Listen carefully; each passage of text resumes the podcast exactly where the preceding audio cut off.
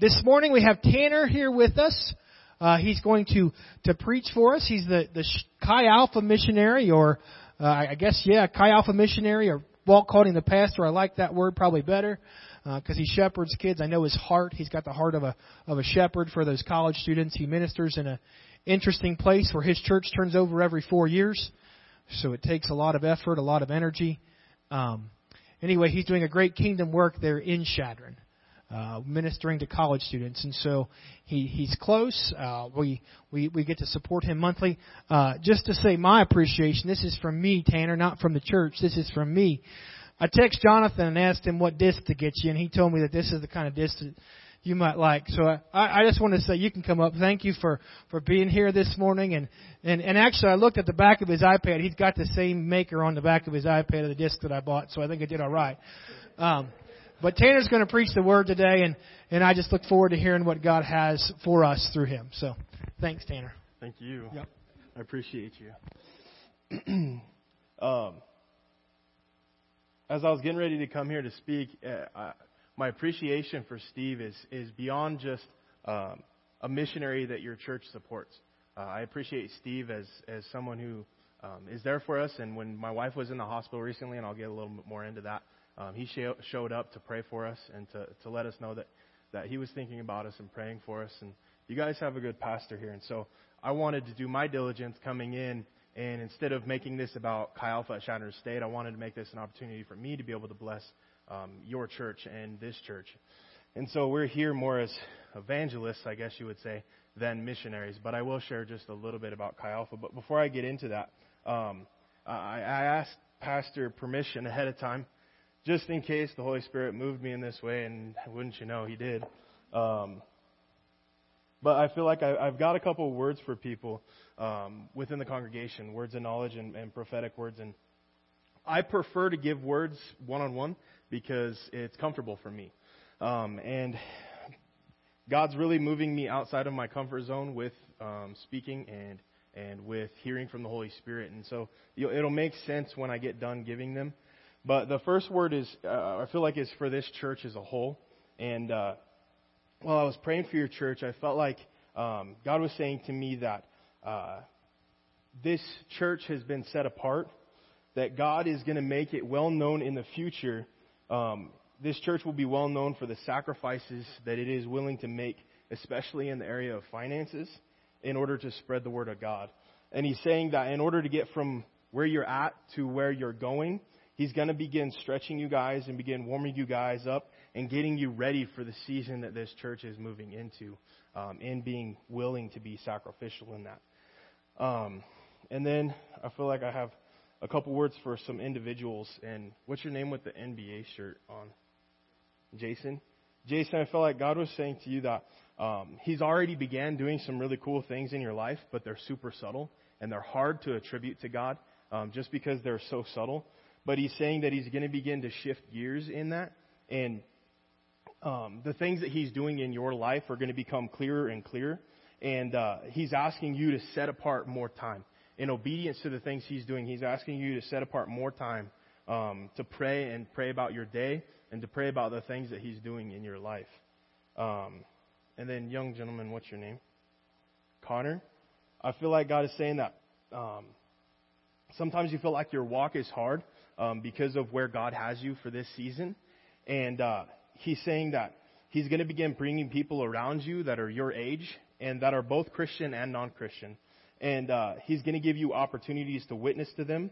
And as a result, your obedience um, is even going to elevate your faith and is going to bring your faith to a new level and not just the faith of those around you. And so he's just asking you to be obedient in the things that he's asking you to do. He'll make it clear that he's speaking to you. And like I said, I, I prefer to give words one on one. But I feel like the reason God wanted this to be public, that there was a reason. Um, I feel like there has to be a reason for it to be public.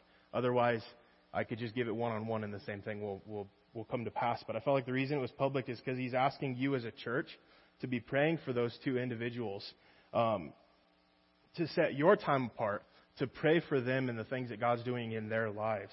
Um, and, and God will begin to fulfill these things and He'll make them visible. These things will become visible to the rest of the church. And so the rest of the church's faith will grow because of the words and the things that God's doing in those two young individuals' lives. awesome. Now I can transition into something that's a little more comfortable to me.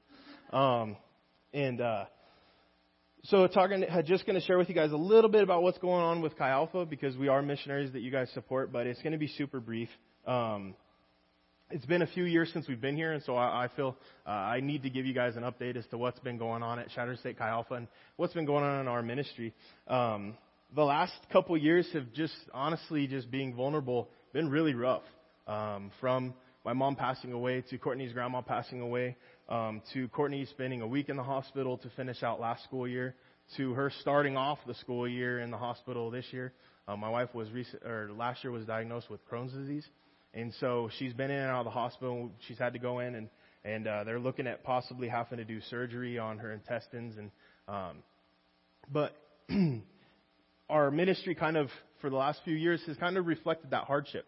Um, it sometimes can be hard to minister, in, in, giving over 100% of your time and energy when you don't have any time and energy because you've been sp- spending so much time um, praying for those things, praying for my family, um, and dealing with the loss of my mom, praying for Courtney's family and dealing with the loss of their grandma, and praying for my wife and with going through her sickness. Sometimes it can be hard to minister, and and uh, even though there's been a lot of hardship, and even though some of the the ministry has reflected that hardship, there's been a lot of awesome things going on as well. And so I don't like to focus on the negative. I like to focus on the positive because I feel like focusing on the positive almost speaks that positive, that speaks that life um, into your surroundings. And so, um, just the last couple of weeks have, have been absolutely awesome within Chi Alpha. Um, we uh, there's just been a new fire. There's been new students coming in. We've had um, 12 new students just in the last two weeks alone have showed up, and uh, God's been doing some awesome things in their lives and has been giving uh, our students kind of a new fire. And that new fire within our students, honestly, I haven't seen students this excited about what God's doing in the entire time I've been involved in Chi Alpha. And I've been involved in Chi Alpha for nine years now. And I can honestly tell you that the excitement that I see in these students right now is, is bigger than even the excitement that I had when I was a student. And so it's, it's given me a fresh, uh, fire to, to minister and go out and, and put myself on a pedestal and, and allow myself to grow as a minister too. And so it's been it's been really cool and it's been a really awesome semester. And uh, we're really looking forward to what God's going to be doing in these new students and and and what God's going to be doing with this new uh, uh, fervor uh, that's going on in Chi Alpha. And so, if you guys are looking for ways to pray for us, I, w- I would just ask that you would pray for us for that, for um, the witness that these students have, and, and that God would continue to push them and grow them outside of their comfort zones, and myself too, outside of my comfort zone.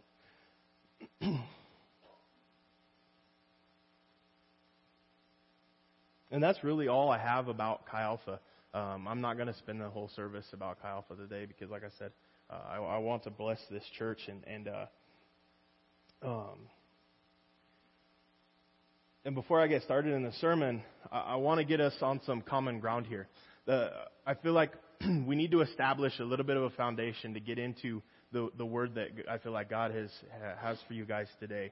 Um, and the foundation really comes on this that we need to recognize that we need to take just a split second and we as Christians need to recognize that our faith isn't necessarily designed to be comfortable. That our faith is, is, is actually more often than not uncomfortable. That Jesus didn't promise us a life of comfort and riches and wealth so that we can go and hide away in our mansions away from civilization. God didn't design Christianity that way. Um, it, it's not designed to just be this white picket fence with two and a half kids and the commitment to your job is all you really have. Like God has ordained the, the Christian walk and, and the, the, our faith in Christian to be uncomfortable. It's designed to move us beyond where we're at, where we're stuck into and, and grow through um, getting outside of our comfort zone and, and growing past um, just the same old, same old every single solitary day. Because when we look at people within Scripture, and, and especially when we look at the disciples of Jesus, we can say that the opposite was true to them they weren't comfortable. And maybe they were comfortable being uncomfortable, but God was con, uh, continuously challenging them and, and moving them past their, their thought of what theology meant and trying to grow them into who He wanted them to be for when He wasn't on earth any longer. Um, scripture even goes as far to say that as Christians, we will be persecuted for our faith. And so, just being persecuted or even sometimes prosecuted for our faith and being persecuted and prosecuted um, in Jesus' name isn't comfortable. When someone comes against you because of your faith, that's not comfortable. That's challenging. That that uh, requires you to to be uncomfortable for that point in time, because you still are, are uh, you still have to remain faithful to what Jesus has told you and what Jesus is saying to you. And so when we get persecuted and prosecuted in His name, it it's uncomfortable. It's really not. Um, it's not designed to be comfortable. So making that point, and we, we can move on into what I feel like we, I have today. Um, do you guys remember the first car that you bought or, or paid part of? Some of you guys might, some of you guys don't. Uh, I think um, I can remember my first car was uh, a 1991 Camaro. This thing was awesome. It had the 305 uh, high output motor. It was in great shape. Um, I absolutely love this car. Originally, it belonged to a classmate of mine, and uh, I was always kind of jealous of his car because he would drive it around, and I'm always thinking, man, why, why can't I have a Must or a, a Camaro? I really want that car. And uh, one day he decides he's going to sell it, and so I went to my mom and dad, and I was like, hey, um, is there any way that I could get this car? And uh, they were like, well, uh, you have to buy it. And so I worked out a deal with my mom and dad to uh, pay them back for purchasing that car. And so in the process of paying them back, I promised my mom that I would do more chores around the house. I would start. I grew up on a ranch outside of Hemingford. Um, I promised my mom and dad that I would do more chores around the house. I began working for uh, some of the farmers around us, fixing fence on the weekends, and all of this was during football season. And so, on top of going to school full time um, when I was in high school, and then playing football um, on the weekends, I was working, fixing fence, trying to earn money, trying to do these things in order to pay back the car. And uh, and since my dad's here, I have to be honest with you guys. Um, my dad's sitting right there uh, I, I did not pay all of the loan back. Um, yeah, yeah. um, but initially, I began paying off the car. But um, but I made, I made sacrifices. I began putting myself out there. I put myself uh, in a place in which I was losing um, energy. As a football player, usually the weekends are your time to recover from the games and the practices throughout the week. And I was putting myself out there and putting myself into physical labor on the weekends, and I was losing sleep, and I, and I was uh, doing all of these things, making these sacrifices for something that I wanted. And I, I got the car, and I, I sacrificed, and on top of it all, I sacrificed some serious PlayStation 2 time um, in order to achieve uh, a desire. I wanted the car, and that's what I was willing to put forward, and that's the things I was willing to sacrifice. And what it really comes down to is more often than not, the things that are really worth it in life, more often than not, require sacrifice in order to receive them or achieve them. And so, if you guys want to turn your Bibles to, uh, to Matthew 19 starting in verse 16.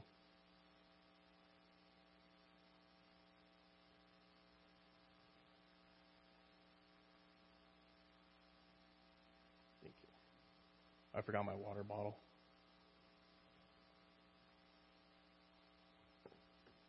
Matthew 19, starting in verse 16.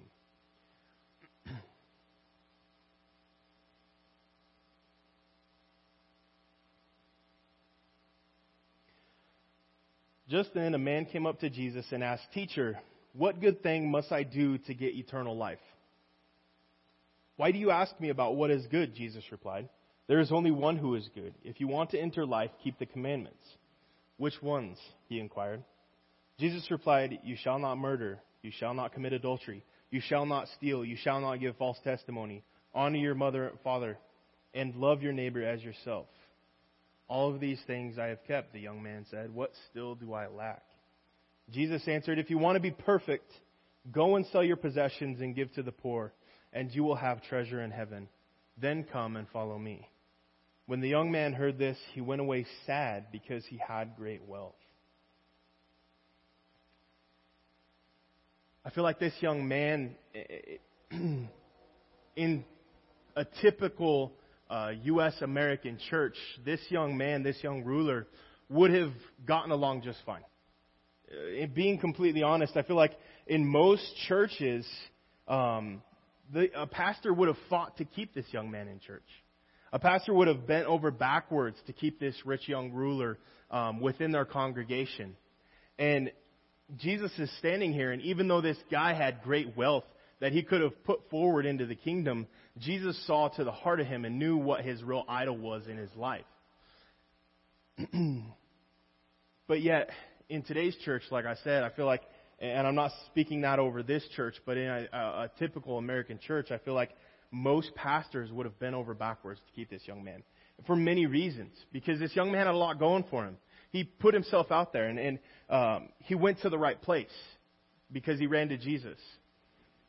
He did the right thing. He humbled himself and he kneeled before Jesus. He's a rich young ruler, and he's kneeling at the foot of Jesus. He had the right spirit because he was willing to learn. He asked, Good master, what shall I do? He didn't assume he had it all together. And he had the right concern because he was concerned about eternity. He was thinking about the next life. He was thinking about what happened after this life. He had the right thoughts. He had the right intentions. This was a person that if, if we saw him today, we would try to keep him in church. But in all reality, Jesus is seeing to the, to the heart of the man, and he's basically saying, I'm sorry you're so close, but yet you're so far away. Because when it comes down to it, this man had an encounter with Jesus, and he didn't leave excited. He left sad. And nothing within Scripture indicates that this ruler did what Jesus asked him to do to, uh, to be perfect and to go to, to heaven. And so, even though this ruler had done so much right, there was a pivotal flaw within his thought process that caused him to still be completely wrong. In Mark's recount of this event, Jesus says, before he says to sell everything, it says, Jesus looked upon this rich young ruler with love and responded, Go and sell all of your possessions. So Jesus wasn't responding to this young man in retaliation. He wasn't responding to uh, try to cut him down or out of jest or, or even sarcastically. Jesus was responding to this rich young ruler with love and passion because Jesus could see what his true idols were. And it was wealth. Wealth was an idol in this rich young ruler's life. He's saying it's going to keep you from experiencing all that I have to offer you. It's going to keep you from being a true disciple of me. You're going to have to get rid of it and follow me in order to inherit the kingdom of God. That's what Jesus was saying to this rich young ruler. And you can begin to see how, uh, how much of an idol this really was. Because, like I said before, he's kneeling at the foot of Jesus. This is a ruler kneeling at the foot of Jesus, asking him how to inherit the kingdom of heaven. And not only did he just ask Jesus how to get into heaven, but Jesus responded and told him exactly how to do it. How many of us, if, if we had an opportunity to talk to Jesus and to ask him, Jesus, if, if I can't get into the kingdom of heaven, what would it be? What would it take to, to get me over that, that hump, to grow me in my faith so that I can inherit the kingdom of heaven and, and have the opportunity for Jesus himself to respond to you and tell you the one thing in your life that, that you are having a hard time dealing with, the one thing in your life that is going to prevent you from getting to inherit the kingdom of heaven. If you had that opportunity, how exciting would that be? To be young and to have Jesus tell you, exactly what it is in your life that you need to get past in order to grow, in order to, to, to be a Christian, in order to um, inherit the kingdom of heaven. I know if I had that opportunity and Jesus said, "Hey, hey, Tanner, um, man, your your cell phone, man, you got to give that cell phone up. That's going to prevent you from inheriting the kingdom of heaven." I, I honestly, as as much as I, I like having a cell phone, I would be excited to know that this was the one thing keeping me from heaven, and all I have to do is throw it away, and I get to inherit the kingdom of heaven, and I get to follow Jesus more closely. That's the only barrier that I have between me and God. I'd be excited about it. But yet, this rich young ruler walks away sad. He just got told how to go to heaven, how to inherit the kingdom of heaven and he's sad. I'm reminded of the story of Zacchaeus. Zacchaeus, we see a, a different picture painted.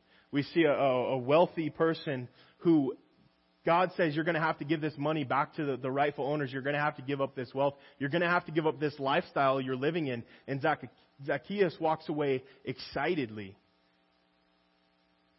And so we get a completely different feel from this story than we do the story of Zacchaeus. And the reason why, the reason why this story feels so different to us than when we read about Zacchaeus is because this young ruler, this young man, had way too much stock invested into the world that he was living in. How many times do we fall into that same trap as, as Christians in America?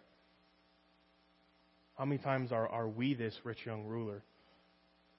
We love Jesus we read our Bibles, we go to church, we might even go to a small group, or we might even go to, to worship night on Wednesdays, or I don't know what service you guys have during the week, but we go to all of these things, but then when Jesus says, hey, you're going to have to sacrifice something for me, we, we have this secret little closet in our house that we, we hide everything away. And we say, God, we'll do anything for you. We'll sacrifice this. We'll do this. We'll do this. But this area right here, you can't have that. You can't touch that. We have this hidden little stash that we, we're willing to reason with God, but when, if God were to ask us to, to deal with anything in that stash, we just kind of ignore Him. I know I've been guilty of that in the past, and, and I hope I'm not guilty of that in the future, but we try to reason with God. And we say things like, well, God wouldn't really ask me to give that up.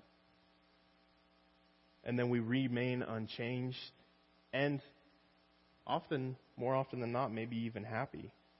We're happily unchanged. We're happy having that hidden closet. We're happy having those things that we just aren't willing to deal with because we, we like them too much. Or, in other words, idols in our life. And so, my question is what, what, was, what is Jesus asking us to sacrifice? What is Jesus asking you to sacrifice? And actually, better yet, I, I might ask, why is the concept of sacrifice so difficult for us in the American church. Earlier, I told you how, how much I was willing to sacrifice time and energy and money and sleep in order to purchase a new car to drive. But would I be willing to make the exact same sacrifice, even just right now as a pastor, for God, to give over that amount of money and that amount of time and that amount of effort and to lose that sleep simply because Jesus told me to, that I maybe not even be privy to where that money is going. He's just asking me to give it over. I might not even know the reason why I'm giving this time up, but I know Jesus is asking me to give it over. Would I be willing to make that same sacrifice for the kingdom of heaven that I made for a car? For something that doesn't even run anymore, that's sitting actually in a field behind my parents' house?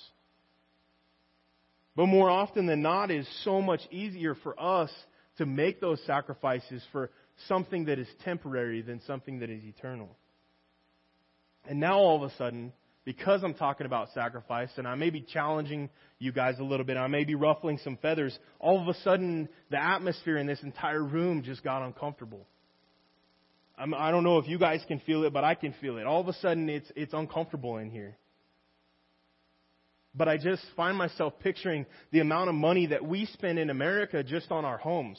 Uh, Americans are estimated to spend almost half of their money on their houses, um, both in the, the roof above their head and in the entertainment and the, the comfort that goes along with houses.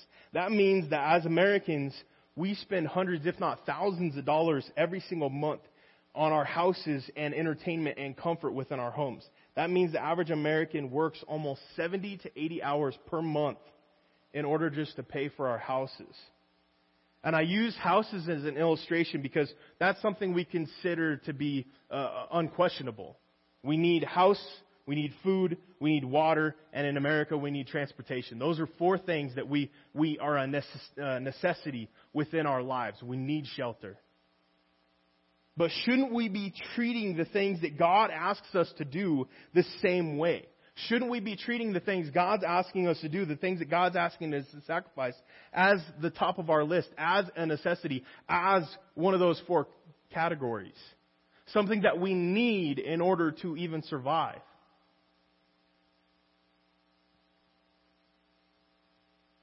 What if God asked you to make the same sacrifice? Would you be willing to give up the same amount of money you spend on your house to God? Would you be willing to give the same amount of hours you work per month just to have a comfortable house over to serving God? That's the scenario we're looking at here. And I'm not saying that I'm asking you to give money over. I'm not saying I'm asking you to give 80 hours per month. Um, but this is the situation we're seeing here. Jesus is looking at this rich young ruler and he's saying, this kind of sacrifice that you're needing to make needs to be uncomfortable. You've worked your life, you've, you've inherited, however this rich young ruler got his money, he's saying, you've been benefited by this, and I'm asking you to give this lifestyle away. I'm asking you to give those comforts away. I'm asking you to give the life of a ruler away in order to follow me. It's a big sacrifice that we're seeing within this scripture. It's not something that's comfortable. It's not something that's easy. Because if it was easy, like I said, this rich young ruler would have undoubtedly been doing it. He had already been keeping the commands. He had already been doing these things. He had already set himself apart as a person. But when it came to this comfort, when it came to this idol, he just wasn't willing to move past it. And that tells me that Jesus was challenging him on something that was a big deal. And so, like I said, I'm not saying that I'm asking you for your money. This isn't about money. If you think I'm just trying to get you to give more money to the church, it's not about that. It just simply is not about that. It's not an all across the board illustration. Some people are going to have to sacrifice different things. Some people, time is their biggest sacrifice. Sometimes sacrifice is money. Sometimes the sacrifice is um, your cell phone. Sometimes the sacrifice is getting out of your comfort zone in order to be a good witness. But I do love what David Platt says about this, and he says that typically the person who is relieved to know that this re, uh, illustration isn't all inclusive and that God isn't necessarily asking you to give up your finances or property is typically the person who is already idolizing it and that this scenario is applying to. Just being honest. Because when it comes down to it, as Christians, we are not supposed to look like the rest of the world. In fact, we're supposed to stand out. The way we make our decisions, our behavior, our witness, we are, we are destined, we are designed to stand out from the population, from the non-Christians. People should be looking at you and saying, how stupid. Why would you give that much money over to something that you don't even know where it's going? Why would you sacrifice that much time? You can't sacrifice that much time and, and still remain uh, comfortable. You'll burn yourself out. You'll, you'll whatever insert um, sacrifice to reach the lost and help the needy here. People are going to look at you and say that that doesn't make any sense. That doesn't compute. Why on earth would you would you do that to yourself? But instead, in America, I feel like we've strived so hard to fit in with our neighbors on our own block that we no longer stand out recently my wife and I were uh, we were at a SALT conference here just about a month ago. It was recent. Um, and there was an opportunity to give to Feed One. If you guys haven't heard of Feed One, it's a branch of Convoy of Hope that feeds uh, feeds needy and impoverished kids, and also gives them a Christian education overseas. Um, there was an opportunity to give to um, Feed One, and I pulled out my wallet, and I always keep a lot of cash on me when I go to conferences, just in case something were to happen and uh, I pulled out a certain amount of money, and uh, I, I was like, "All right, um, God, is is this good uh, to give over to this need?" And I'm not going to tell you how much money because it's not about the money. But immediately I felt like the Holy Spirit said to me, is that sacrificial giving or is that easy giving? Clearly, if God asked me that question, it was because it was easy giving. And so I was like, all right, God, how much would it take? How much money would it take to move me from easy giving to sacrificial giving? How much is that? And God didn't respond. And so I turned to Courtney and I said, Hey, Courtney, I feel like I'm supposed to give more money. I feel like we're supposed to give more money to this. And she said she felt the same. So I began pulling out more money. And so I asked God, is, is this how much money you'd like me to give? And he just responded, Is that sacrificial? And it wasn't. It was still comfortable. And so I began pulling out more and more money, more and more money. And then I got to the point where I felt like I began to reason with myself. I began saying things like, surely God wouldn't ask me to give that much money over. Surely this is too much now. I've, I've gone into that realm of this is too much money. And at that moment, I realized that that's exactly how much money God was asking me to give over. Because it wasn't amount, about the dollar amount. It wasn't about the, the dollar amount that I was giving because on the scale of how much money was given that weekend, um, it was less than a percent. But for me, it was way outside of my comfort zone to give that much money over when we were already spending a ton of money to even go to this SALT conference. Because it was about moving out of my comfort zone it was about moving out of what's comfortable and into sacrificial. Because God was calling me and my wife specifically in that moment to give sacrificially to feed kids in impoverished countries.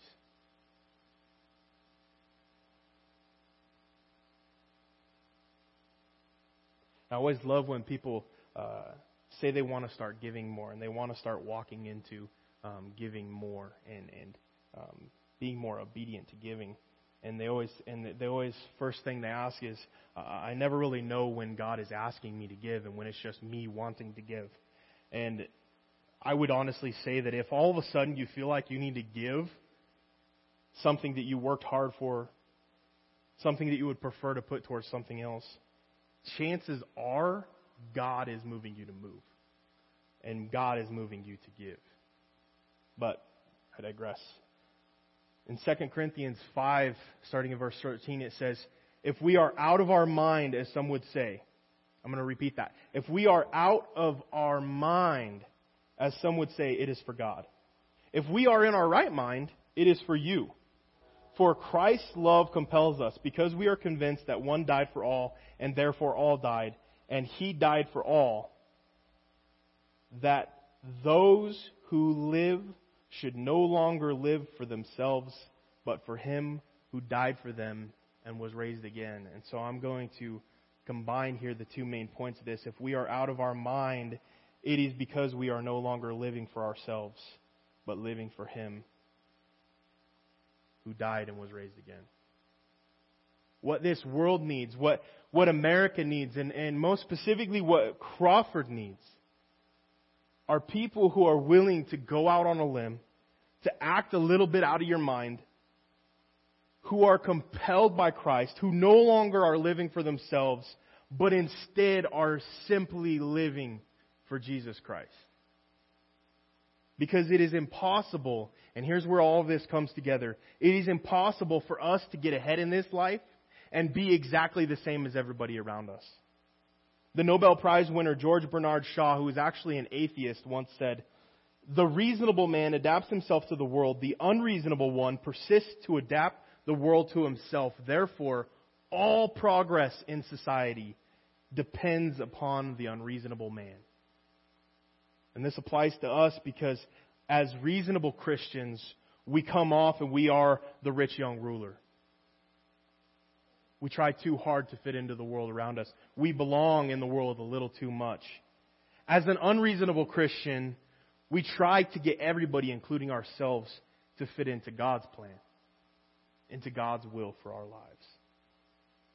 And so, because I want to make it crystal clear that I'm not talking about money. I mean, it might be money for you, but I'm not talking about money. I'm not, I don't care about the money. I'm going to share a story about a former Chi Alpha student from Montana named Bill. This is a true story. Bill was in an airport to pick up a friend. While sitting in the waiting area, he asked God to let him know if there was anything he wanted him to do. All of a sudden, Bill felt like the Holy Spirit was asking him to walk over and stand on his head in front of the pop machine. Of which Bill thought, that's crazy. God wouldn't ask me to do something like that.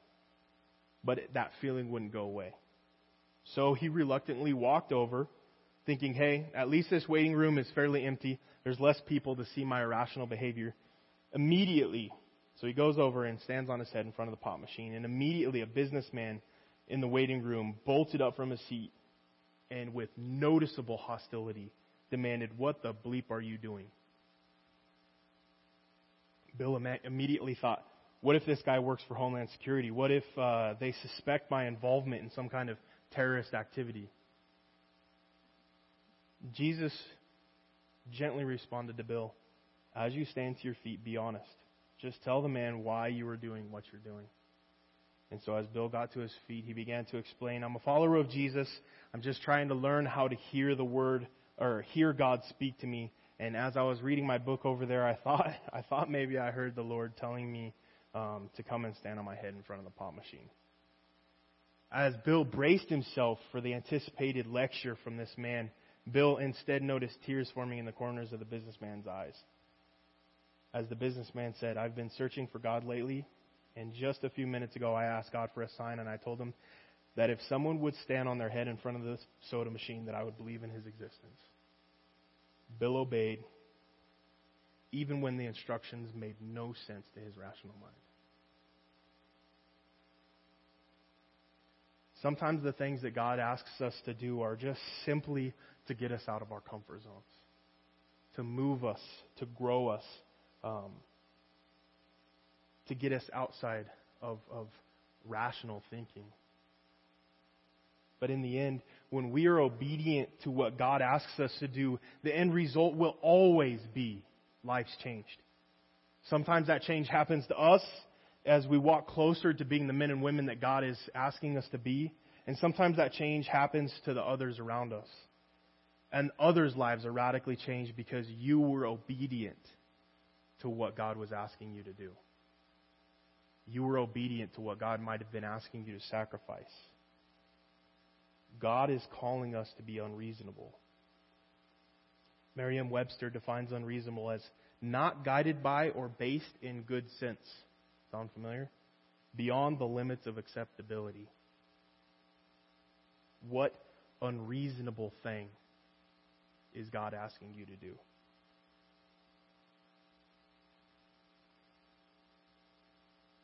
in order to hear that from God, you simply just have to ask the question God, is there anything I need to do to get closer to you? And then be obedient to God's response.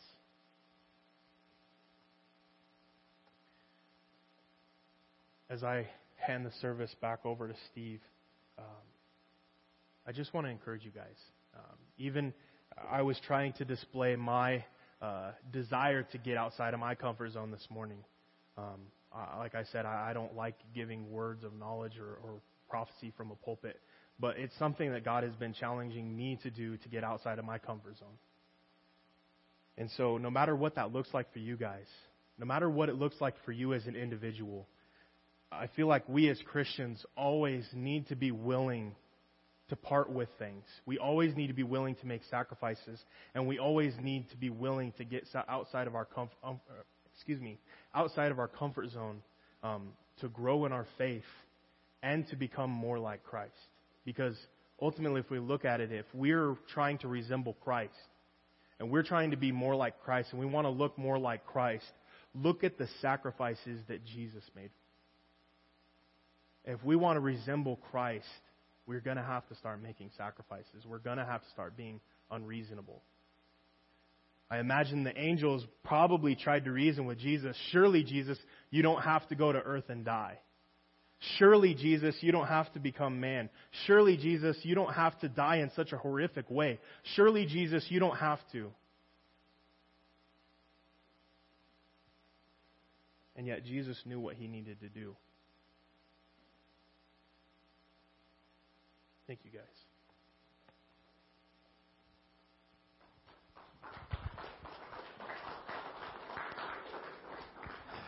As Tanner was sharing, I just thought about, you know, I think of current events. I don't know if anybody saw our, our vice president was called out of his mind. He was, said he would claim to have a mental illness because he heard from God. That's the world that we're living in where people will perceive we're out of our mind because we respond to what God's telling us to do. Um, Tanner, I'd like for you and Courtney to come up. One of the things that I, I find imperative is that as we have those. Now, Tanner did, he warned us, he said he was an evangelist. He did that strategically.